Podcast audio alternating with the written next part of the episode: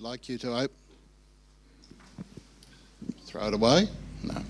I'd like you to open your Bibles or turn on your devices. It'd be better if you opened your Bibles. Um, I'm a man of the 20th century. Um, to Genesis chapter 48. And uh, as we read it, take a note of some of the words that are used. We're going to read the whole chapter. There's some interesting words. Well, I think they are. Yeah, Collingwood lost. Yeah. okay. You're right.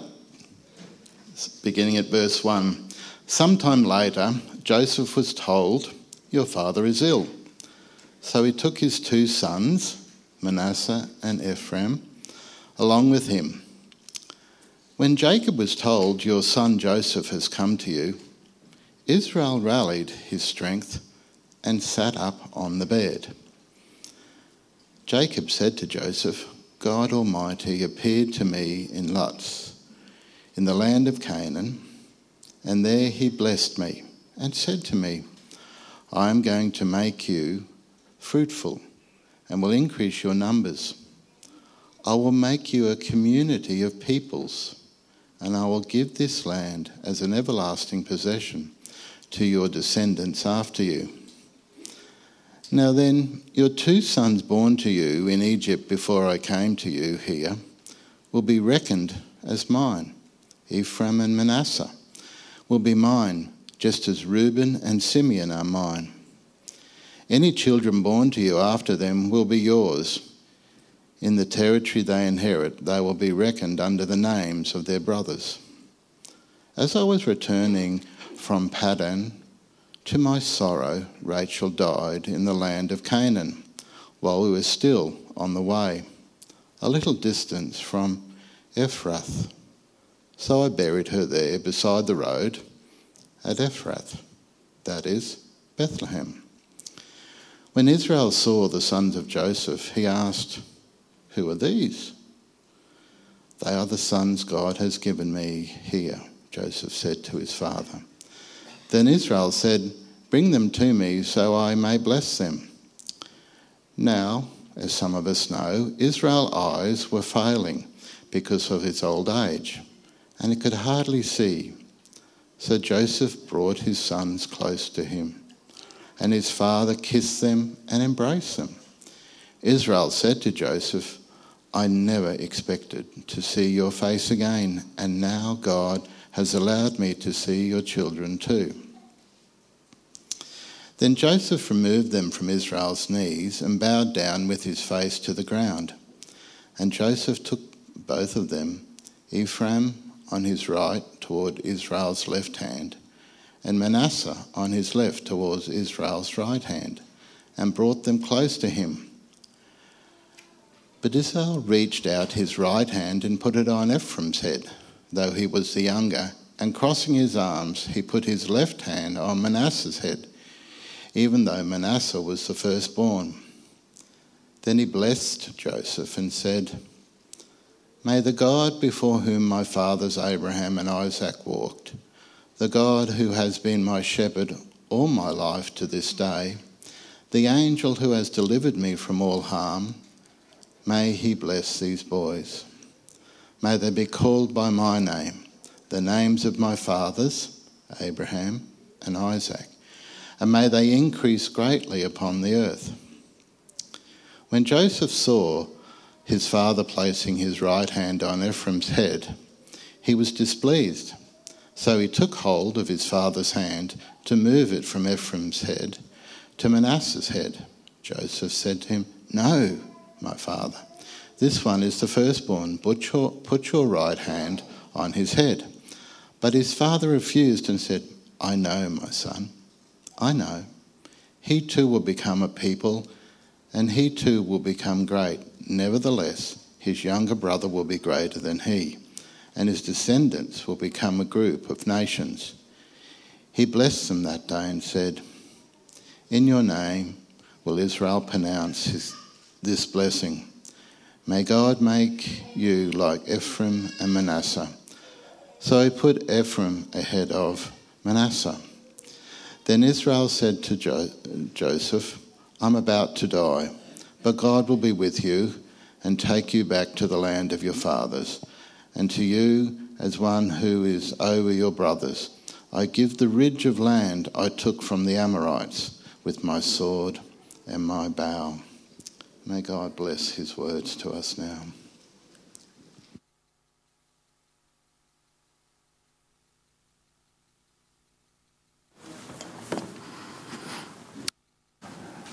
Thanks, Graham. Good morning, everybody.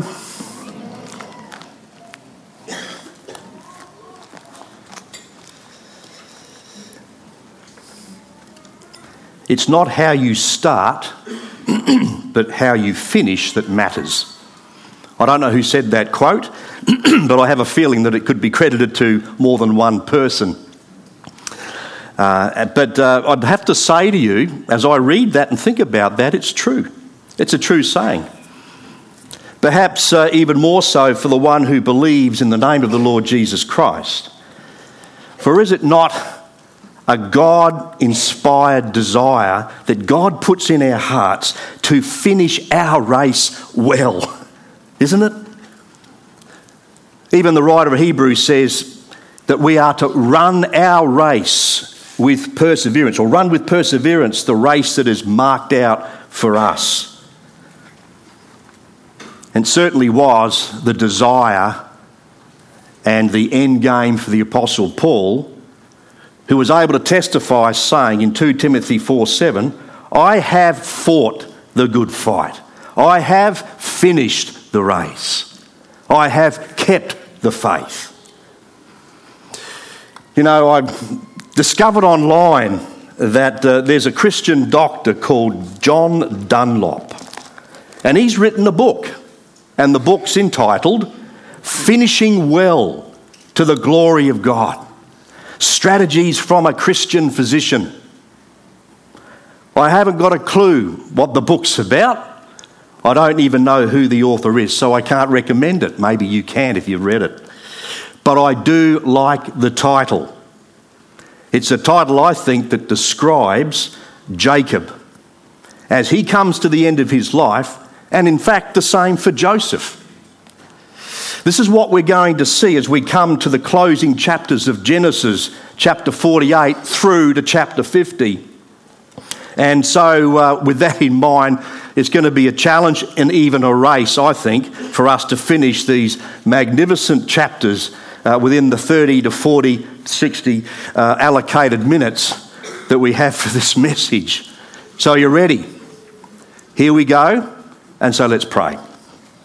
Loving Father, we thank you for these magnificent words. They're magnificent because you're the author of them. And you've got a word for us this morning. We thank you for this beautiful time of worship that we're enjoying today. And we pray we will continue to enjoy you as you move amongst us, as I pray you open our hearts and our eyes and our ears to what you want to say to us and how it relates to each one of us.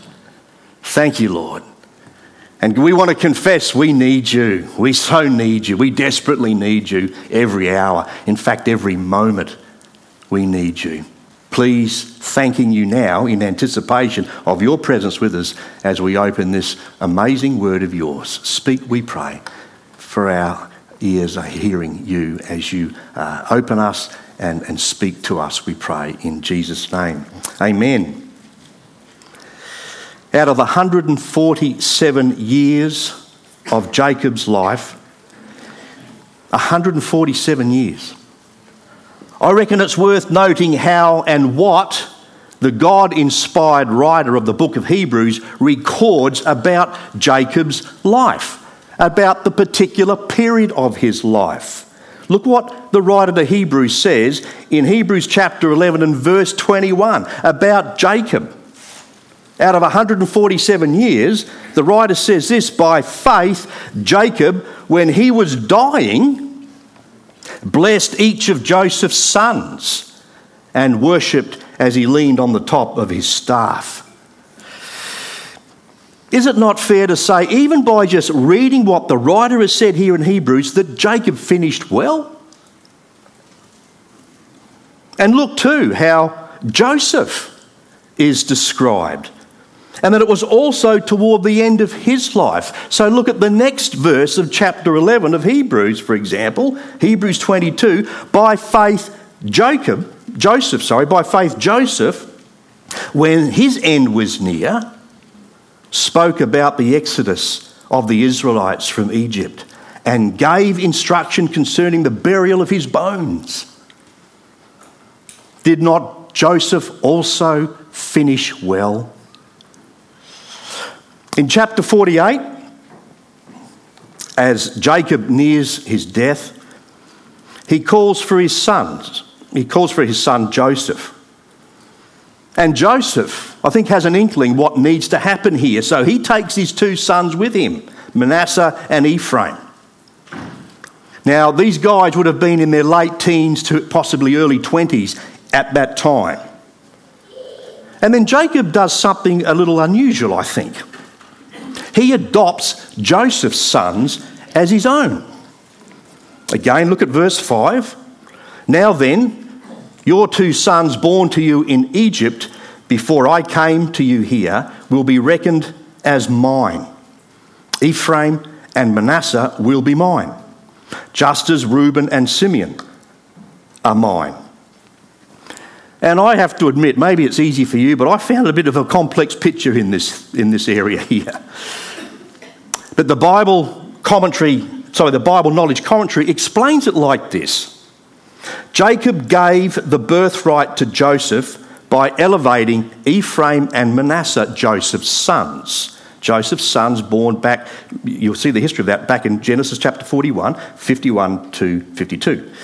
So Joseph elevated Ephraim and Manasseh, Joseph's sons, to the rank of firstborn sons, thus giving a double portion to Joseph.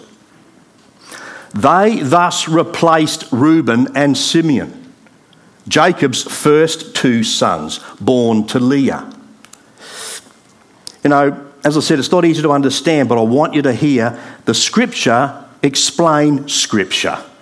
So look at 1 Chronicles 5 and verses 1 and 2, and it goes like this The sons of Reuben, the firstborn of Israel, he was the firstborn, but when he defiled his father's marriage bed, his rights as firstborn were given to the sons of Joseph, son of Israel.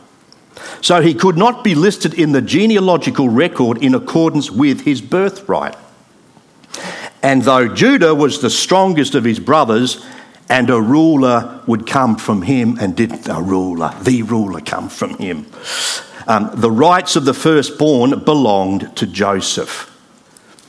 And we also know that in that chapter, that uh, Jacob also blesses Joseph here in this chapter. But there's a far greater, more elaborate, I don't know, uh, an amazing blessing that uh, Jacob bestows upon Joseph in chapter 49 when we get there.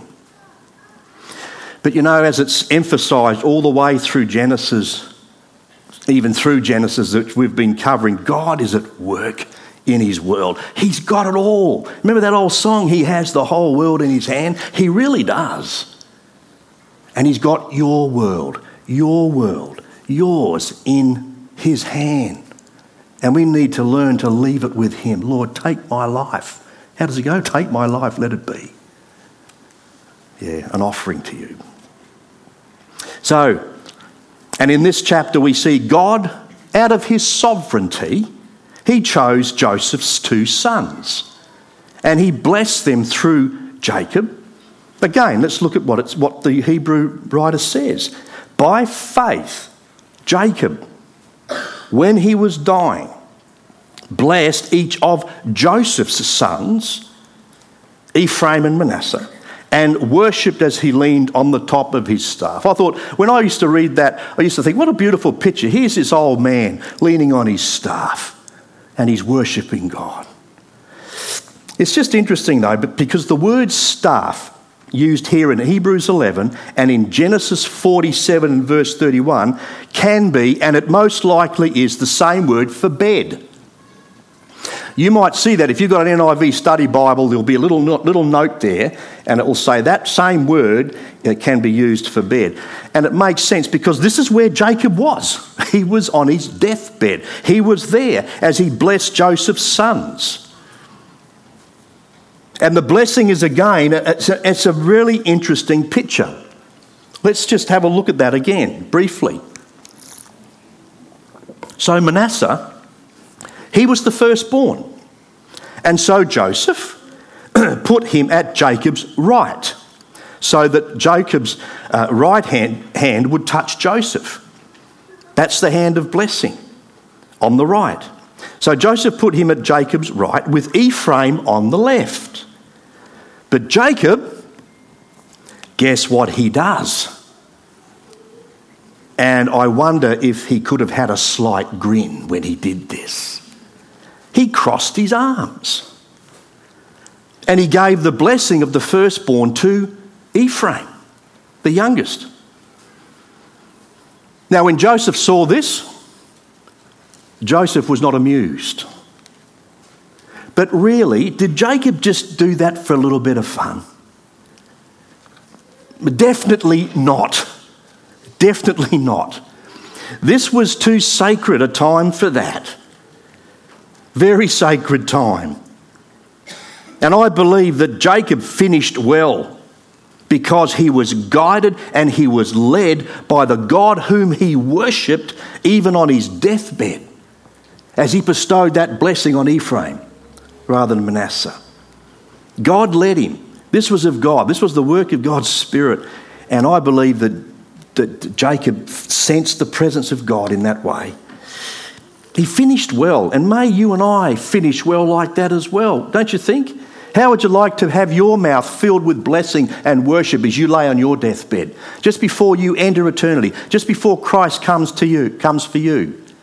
Wouldn't it be lovely to have words of blessing and worship in your mouth as you meet your Creator, your Saviour?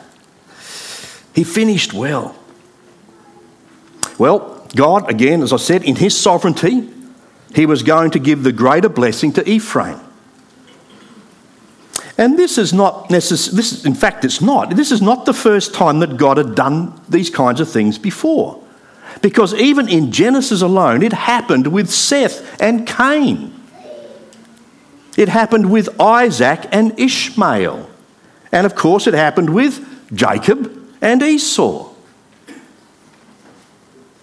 I like what C.H. Spurgeon says in this. He says, the order of nature is not the order of grace. Isn't that lovely? The order of nature is not the order of grace. Jacob well knew this, for in his own case it was written of him, written, the elder, pardon me, the elder shall serve the younger. The Lord's purposes must stand. And you and I, dear friend, we will do well and we will finish well if we make the Lord's purposes our priorities in every single facet and dimension of your life.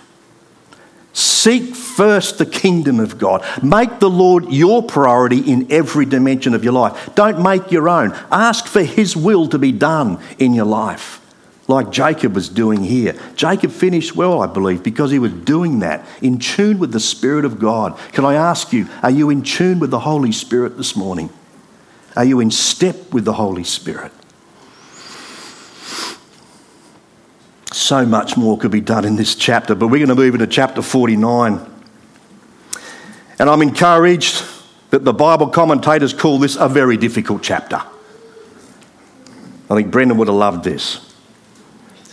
Well, I want to tell you, it's certainly full of, and it's packed with words of blessing, and in some cases, it's packed with words of denunciation as well. As Jacob then calls for his sons.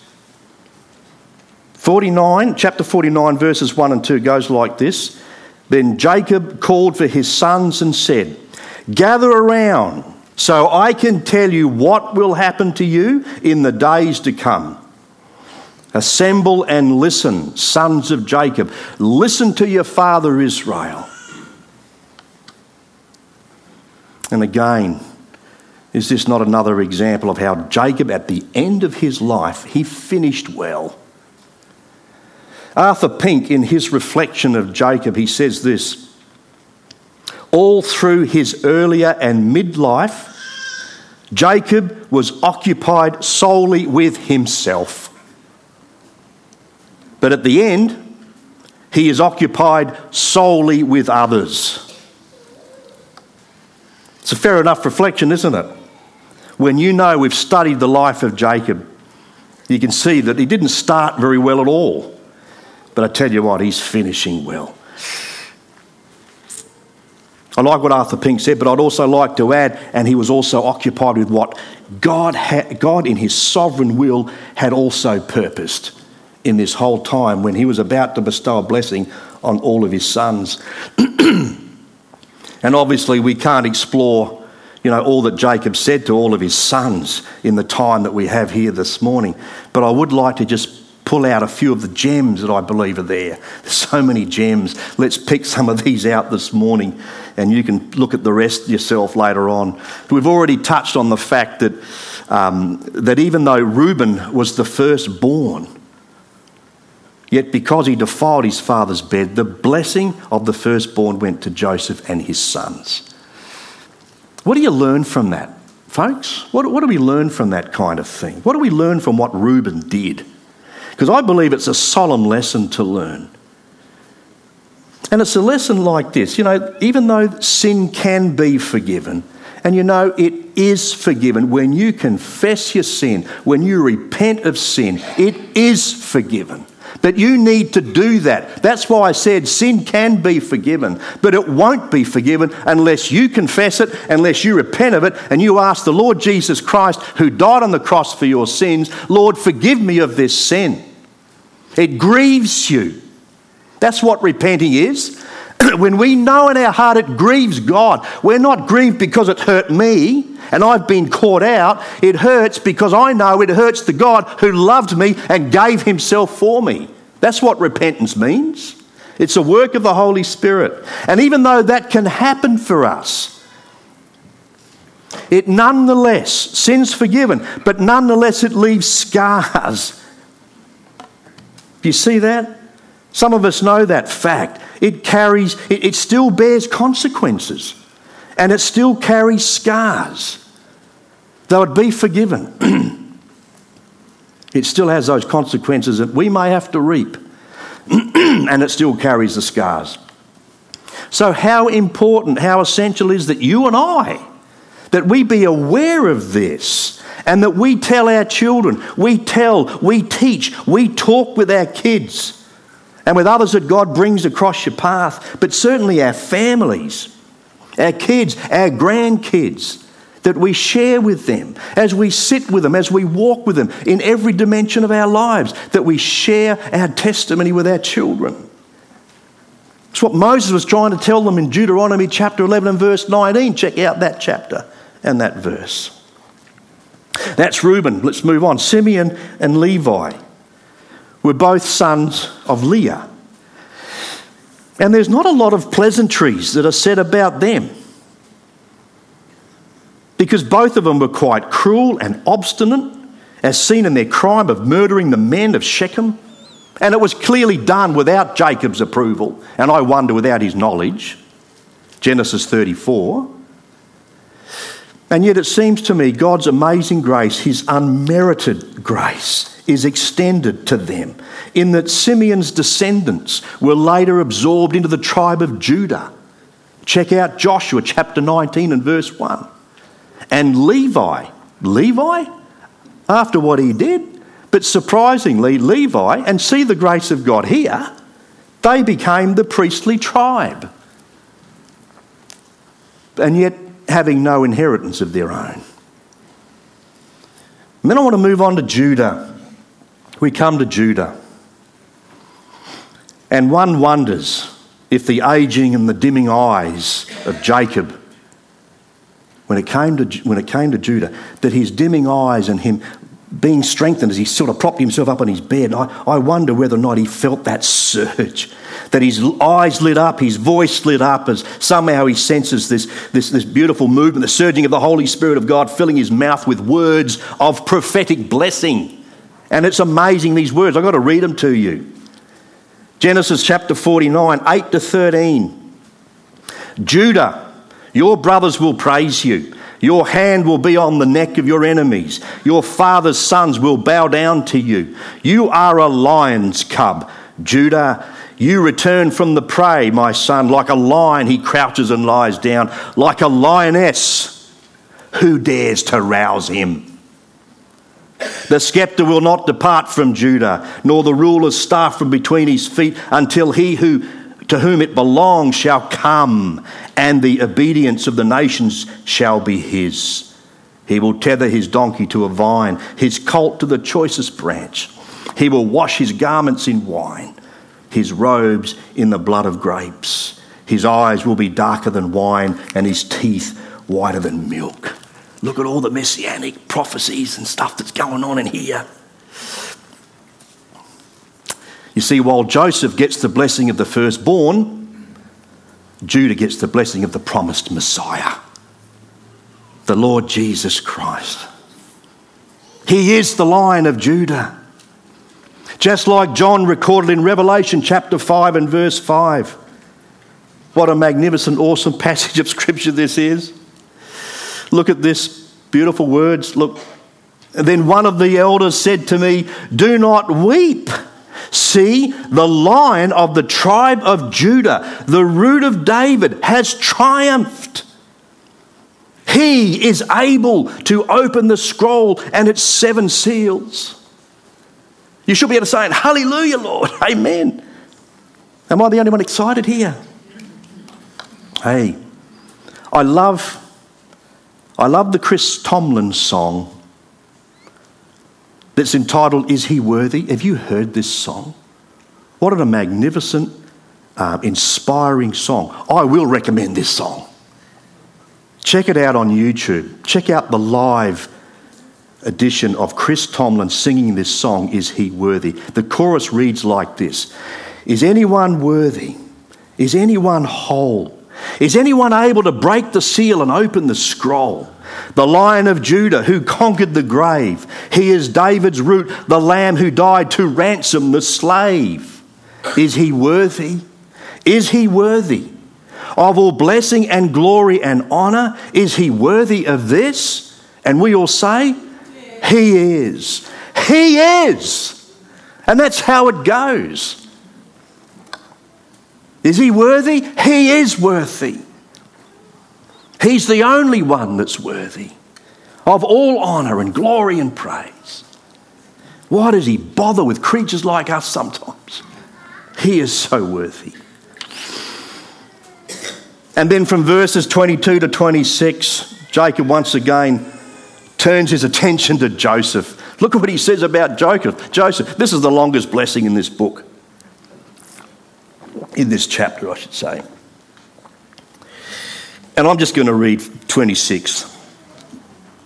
Chapter 49, verse 26, about Joseph. Your father's blessings are greater than the blessings of the ancient mountains, than the bounty of the age old hills.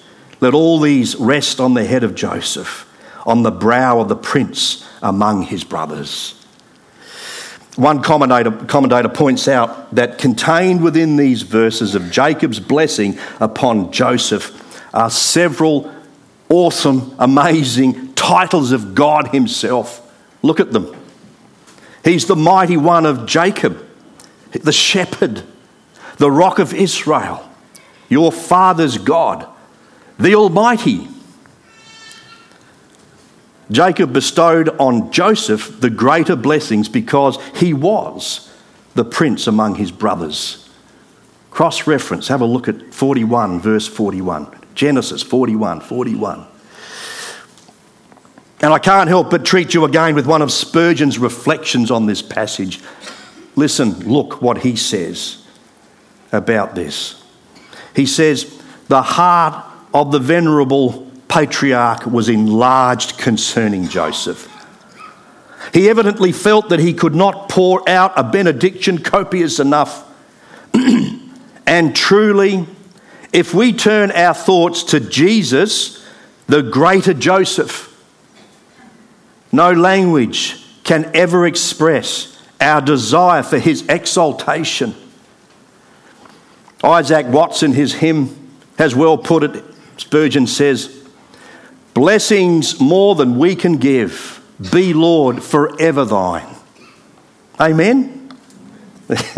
We've got to move on.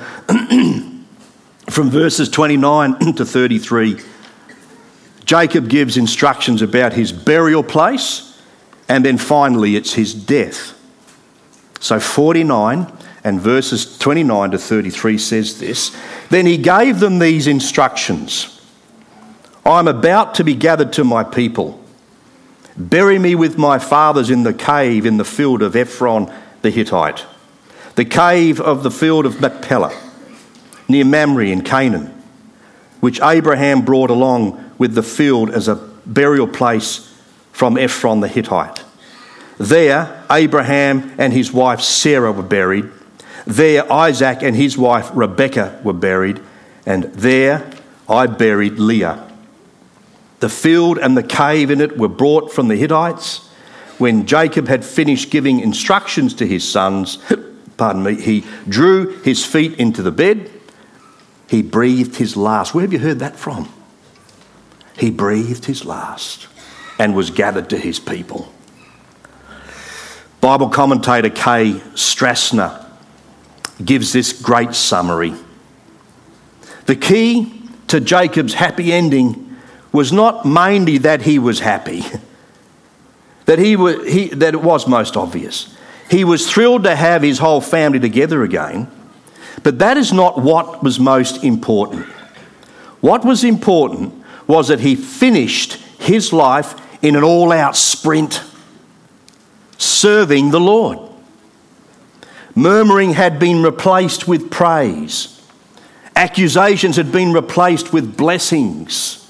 Passivity and reclusiveness had been replaced with action.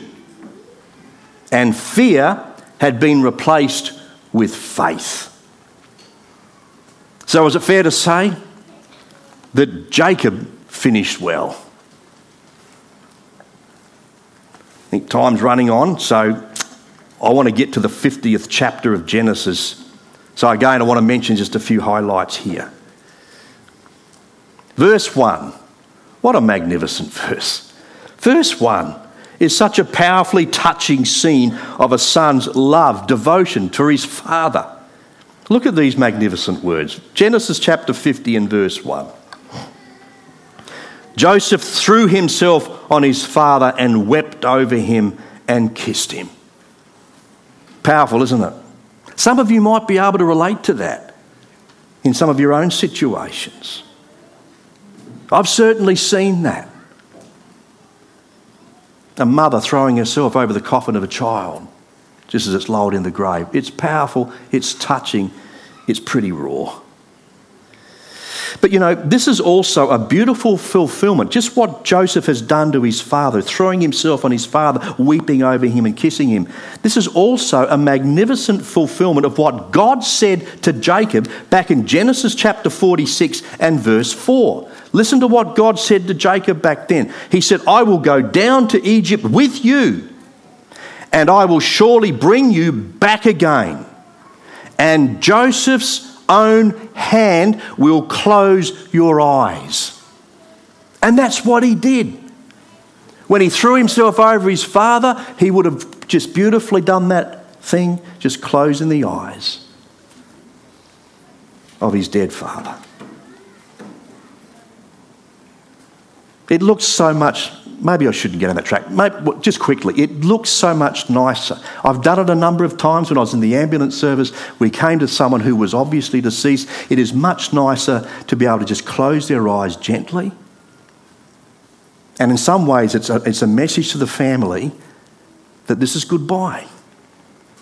Much nicer. It's, anyway, I don't know why I said that. I just remembered. It just brought back those thoughts to me of Joseph closing his father's eyes. Some of us have done that. In verses 4 to 14, Joseph honours his father's instructions with Pharaoh's, with Pharaoh's permission. And incredibly, with a great entourage, they travel to Canaan to bury Jacob, and, and then they return again.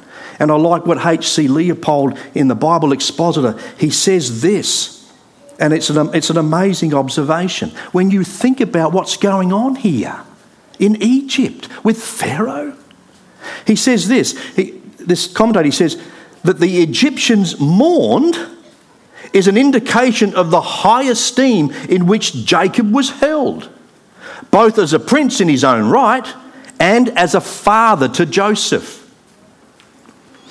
He says, Martin Luther points out that there is no burial recorded in Scripture quite as honourable as this, or with such wealth of detail. And it is, it's just an incredible picture. And then you start thinking, when you get into Exodus, what an incredible change of events take place from these Egyptians. Look what happens to, the, to God's people. And yet God is at work, God's doing his thing. There's no question about this that Jacob finished well. He finished so well. And then we read from verses 15 to 21 Joseph's brothers. Now that their father was dead, what happens to Joseph's brothers? They become worried. They become anxious. They become fearful of what Joseph might do to them as payback for what they did to him in their earlier days, in their earlier years. And it was the same fear that they had back in Genesis chapter 45 when they found out who Joseph was and the position that he held in Egypt. And as you can see there, Warren Wiersbe, he makes a good point here. He says this It is unfortunate that Joseph's brothers did not believe his words when he told them years before that he had forgiven them. In fact, their unbelief caused him to weep. And it's a shock to all of us. They illustrate weak Christians today who cannot accept God's word. As a consequence, they live in fear and doubt. Fear not is Christ's word to us, just as it was to jo- just as it was Joseph's uh, sorry, just as it was Joseph's word to his brothers. Fear not. Hey, can I just ask a, just a basic, simple question this morning? Do you fear death? when that time comes for you, will you be afraid or will you be kind of, I don't know, looking forward to the day? Do you have that hope, I guess is what I'm saying?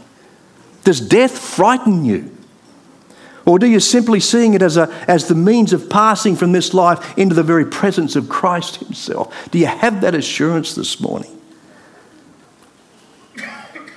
What does John say? There is no fear in love.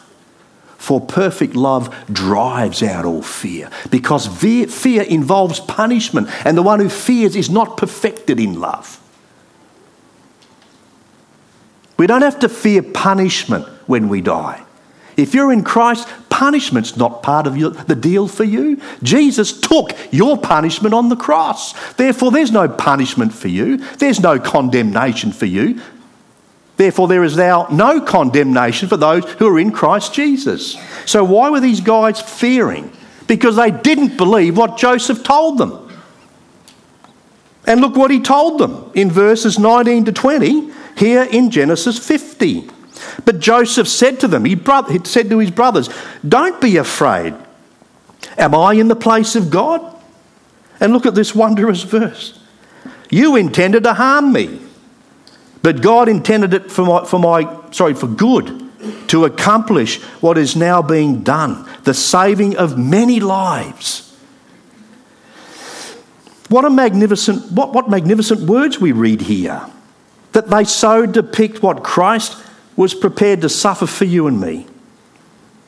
He also knew that by his suffering and his sacrifice on the cross by those who did intend to harm him, that he would accomplish, like Joseph said prophetically, the saving of many lives.